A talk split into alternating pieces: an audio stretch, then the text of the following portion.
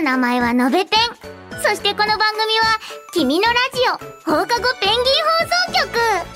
ポプラ社の君とつながるエンタメノベル文庫、君ノベルと、ラジオ局、文化放送がコラボして、架空の街、君の街にあるペンギン放送局から、耳を通じてつながっていく、君ノベルの公式番組です。わっちゃん、しょうくんの二人が楽しい情報をたくさん届けてくれるよ。今回は2人の朗読がじっくり楽しめるコーナー、耳ノベルが待ってるよ。どんなお話かな？僕も楽しみ。さあ、始まるよ。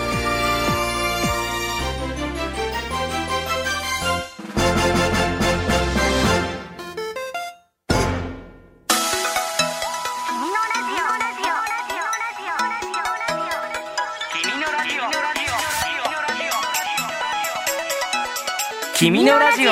放課後ペンギン放送局。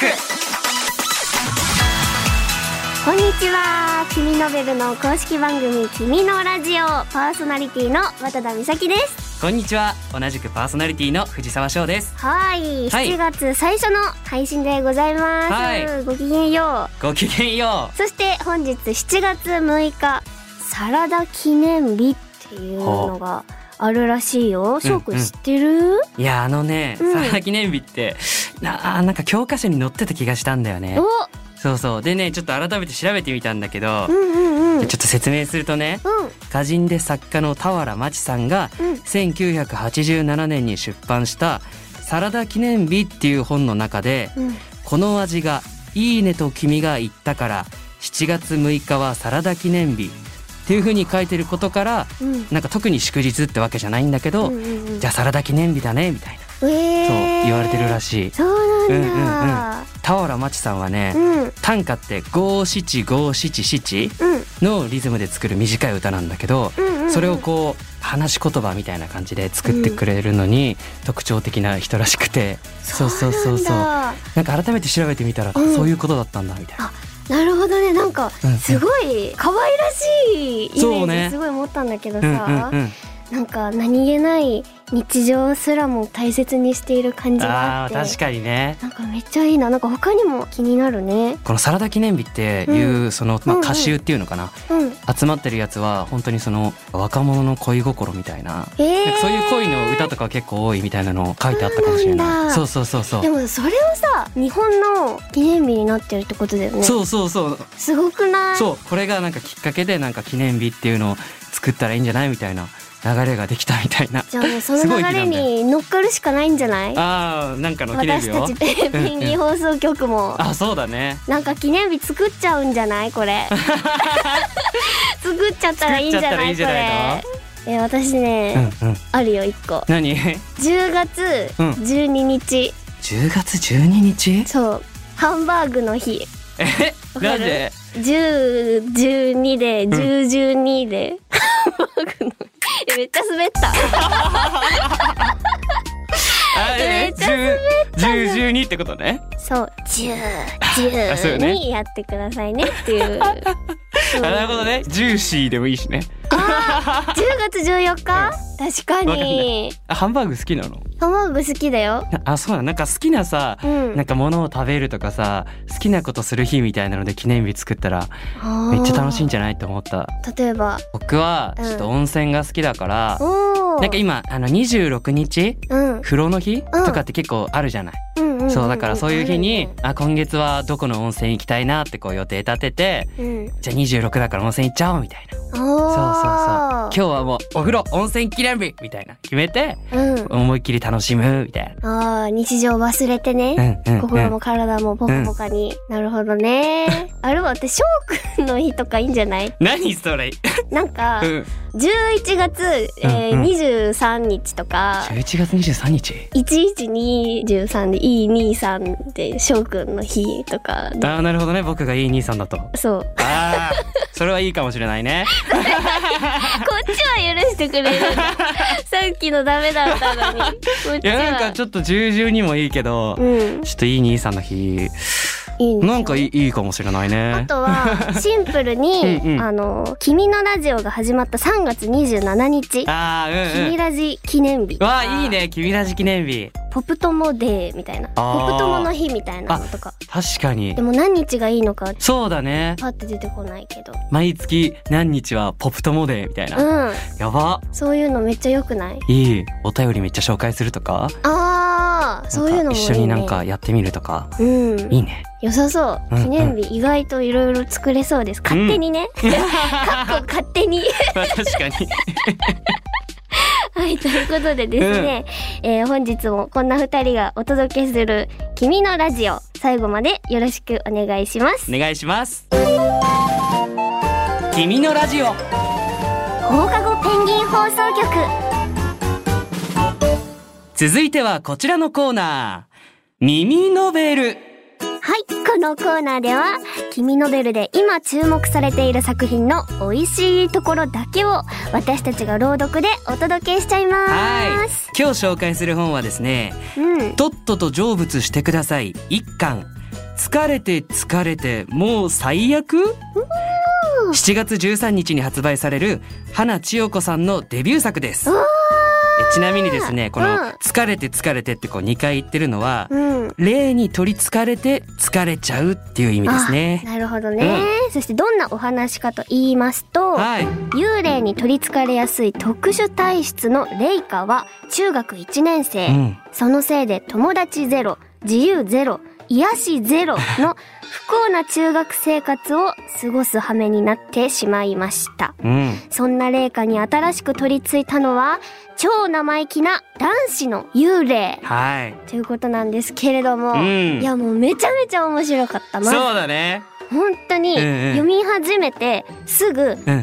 どういうこと？って掴まれて どんどんどんどん読み進めていったんだけど、飼い猫のね名前がねあったね。ツナとマヨで。ツナマヨね。ツナマヨそこもめちゃめちゃ可愛く確かて主人公のレイカちゃんの脱力した感じとかもよあー確かにね。なんかちょっと取りつかれやすい体質だから、うん。なんか慣れてるんだけど、うん。まあでもいろいろ大変なこともあるよみたいなところからうん。話が始まっていくから。そうなんだよね、いやもう本当にね近いけど、うん。遠いやっぱ取りつかれるっていうことにおいて、不思議な距離感がねうん。あるのでちょっとワクワクしながら今日も楽しんでいただけたらなんてそうだね。思ったりなんかしちゃったりして。おりますけれども。はい。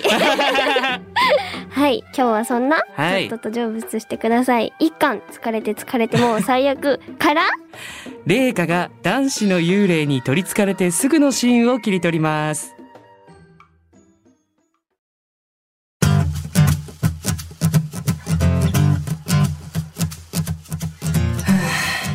じゃあもうあんたに頼むしかないか。は？何を？成仏させるのは力とか技じゃないんだろ。あんたでもできるんだろ。ああいや実はね力とか技なの。霊力とかゴーって光るようなパワーがないとできないから私じゃ何もできないんだよ。私は必死で嘘をついてみるけれど頭の中に響く声はやけに穏やか。俺家族にお別れを言いたいんだ。いや天国に行く前に顔だけでも見たいんだ。こいつ聞いてねえな。じゃあ君の家行こうよ。今すぐ行こそれが俺記憶がない。う死んだ時の？死んだ時を含めて家族の記憶も自分の名前も年齢も思い出せない。うわ何それ最悪じゃん。時間がかかりそうだな。あだけど家族がいたとは思うんだ。だから最後に自分のことを思い出して家族に別れを言いたい。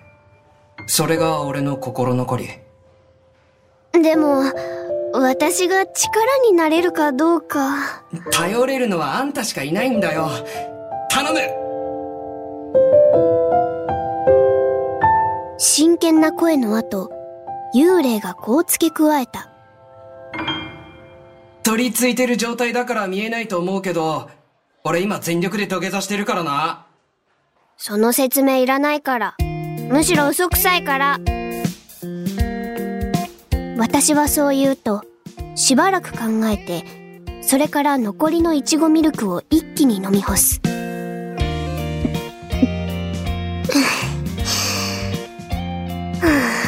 まあ、面倒だけど、しょうがないか。わかった。やるよ。よーし天国麗華、俺が成仏できるように、しっかりやれよ。40秒で成仏させてやる。そうは言っても40秒で成仏させたことなんて今までないししかもこの幽霊は生前の記憶がない。40秒どころか4ヶ月はかかりそうな案件だよな。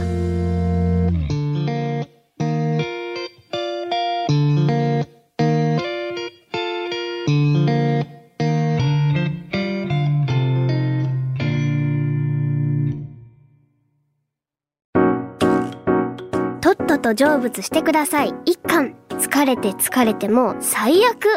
いかがでしたか？いかがでしたでしょうか？新鮮な役でしたね、ああ、まあそうだね。うん。私もなんかこのレイカちゃんみたいな脱力する感じは初めてだったかうらすごいなんか楽しかったし。確かに俺もちょっと生意気な、そう。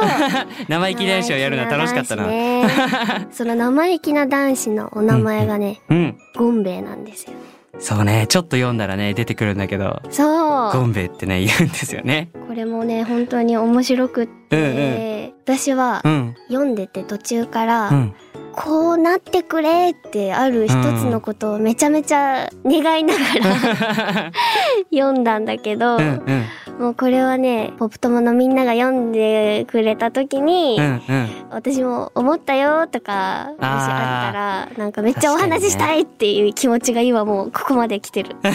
どこまで？わかるネタバレしないようにそう。伝えたいみたいな気持ちあるね。そう、翔くんどうだった？やっぱこのゴンベイとこのレイカちゃんのなんかやりとりが俺結構好きでう、んうんうん。やっぱほら取り憑かれるとかってさ怖いっていうかさうん。なんかあんまり良くないんじゃないかなっていうイメージがあるんだけど、うんこの話だと結構ポップっていうかそうだね楽しい感じで描かれててうん。ちっちゃい時にもしも幽霊に会ったらどうしようみたいな考えた時があったの僕も。うんうんでその時になんかいや友達になれたらいいなみたいな気持ちがちょっとあったの。の。なるほどね。そうそうそうだからこれ読んでて仲良くなっちゃえばいいじゃんみたいな確かに。そういう気持ちがあったんだけどだからこれ読みながらは楽しいだろうなって思いつつもでもなんかレイカちゃんみたいにうんやっぱ疲れた上での苦労みたいなのも見えてそう。面白かったな。ゴンベイがね、もうね、いいやつなんですよそうね。生意気だけどね。生意気なんだけど うんそこもね、気になるところだと思うんですけれど、続きが見たいと願わずにもいられない。なね。願ってばっかりなんだけど。確かにねみんなもね、ぜひ読んでいただきたいななんて思っております。うん今回ご紹介しました「とっとと成仏してください」一巻「疲れて疲れてもう最悪」の詳しい情報は「君ノベル」のホームページに載っています気になるというみんな、ぜひチェックしてみてくださいね。はいどうした？声震えちゃった 取り憑かれちゃった。取り憑かれちゃったかもしれない。うわ、やばい、これ。やだよ、流れたら恥ずかしいよ、これ。ということで、7月13日の発売をお楽しみに。はい。以上、耳ノベルのコーナーでした。君のラジオ。放課後ペンギン放送局。君のベルの公式番組、君のラジオ放課後ペンギン放送局、いかがでしたか？いかがでしたか？今日耳ノベルがあったからね、ドキドキしながらやってきましたけれども、ね。楽しかったですし、うんうんうん。なんかさ YouTube にさ、耳ノベルだけのあ、動画上がってるよね、うん。そう、見た見た。そうあれとかもまた見返してもらって、でまた小説もこう見返してもらって、うんうん。ってしてもらえたら嬉しいなっていつも思思ってます。見ております。そうだね、あの、耳ノベルのその動画だとさ、うん。なんか新しいイラストっていうか、うん。そのラジオだけだと見れなかった部分とかが、そう補われてるから、うん。また改めてね、楽しんで楽しんでよね。あっちもぜひよろしくお願願いいたします。はい、お願いします。最後に、君ノベルからお知らせです。うん。7月の新刊がもうすぐ発売されます。今日の耳ノベルで紹介した、とっとと成仏してください。一巻、疲れて疲れてもう最悪？の他に、図書室の階段、魔女の七不思議、うん。海底2万マイル、ラブオールプレイ3巻、交わる翼、クリエイティブ4巻、真夏の落書き大冒険、守ってあげたい3巻過去と現在そして未来への合計6冊が発売されます。今月はたくさんでちょっと楽しみだね。すごいね。君のラジオではみんなからのお便りもお待ちしてます。はい。メールアドレスは君のアットマーク JOQR.net KIMINO アットマーク JOQR.net です。メールアドレスを持ってないよっていうポップ友のみんなはお便り用フォームから送ってね君のベルのホームページ君の街のトップにあるラジオのバナーからアクセスしてくださいはい僕たち2人が話しているいつものイラストが目印ですそれぞれのコーナーへのお便りも待ってますうんそしてね、うん今日一通ね届いたお便りをちょっと紹介したいなと思って、はいい、いですうか、んうんお願いしますはい。フッチ、シャープ、ポップ友募集中です。さん。小学6年生です。はいこんにちは。ここでは初投稿のフッチです。はい君のラジオ、初めて聞いてみましたう。んとっても面白いし、翔くんとわっちゃんと声が良すぎて癒されます。ありがとうござありがとうございます。あと、このポプラ君ノベルの恋愛寮においでよに、すみれちゃんという子とリセちゃんという子が出てきているのですがその子たちの恋が載っている制服シリーズポケットショコラがおすすめですうん全部で3巻出ているのですがとにかく夢中になって読んでしまいます。はい。ということです。ありがと素敵な情報入りのうそうだおね便り嬉しいね。僕たちの大好きな恋愛寮においでよが。出てきてるけど。教えてくれてる。ありがとうございありがとますこんな風にお便り届いておりますので、う、うん。ね。そう次回はですね、うん。みんなとこうやっておすすめの本についてのお話をがっつりやっていきたいと思ってるから楽しみにしててください。楽しみ。ということで次回の配信は7月13日水曜日夜6時頃です。1週間後にまたお会いしましょう。お会いしましょそれでは「君のラジオ」今日はここまで。お相手は渡田美咲とう藤沢翔でした。バイバーイ。はい。わ っちゃん、しょうくん、お疲れ様。しょうくんは取りつかれた記念日になったね。いやー、記念日を考えるのってワクワクするよね。キミーの記念日も聞いてみようっと。みんなも、君ノベルのお話がたくさん聞ける君のラジオ、一緒に楽しんでいこうね。それじゃあ僕もそろそろ、バイバーイ君のラジオ放課後ペンギン放送局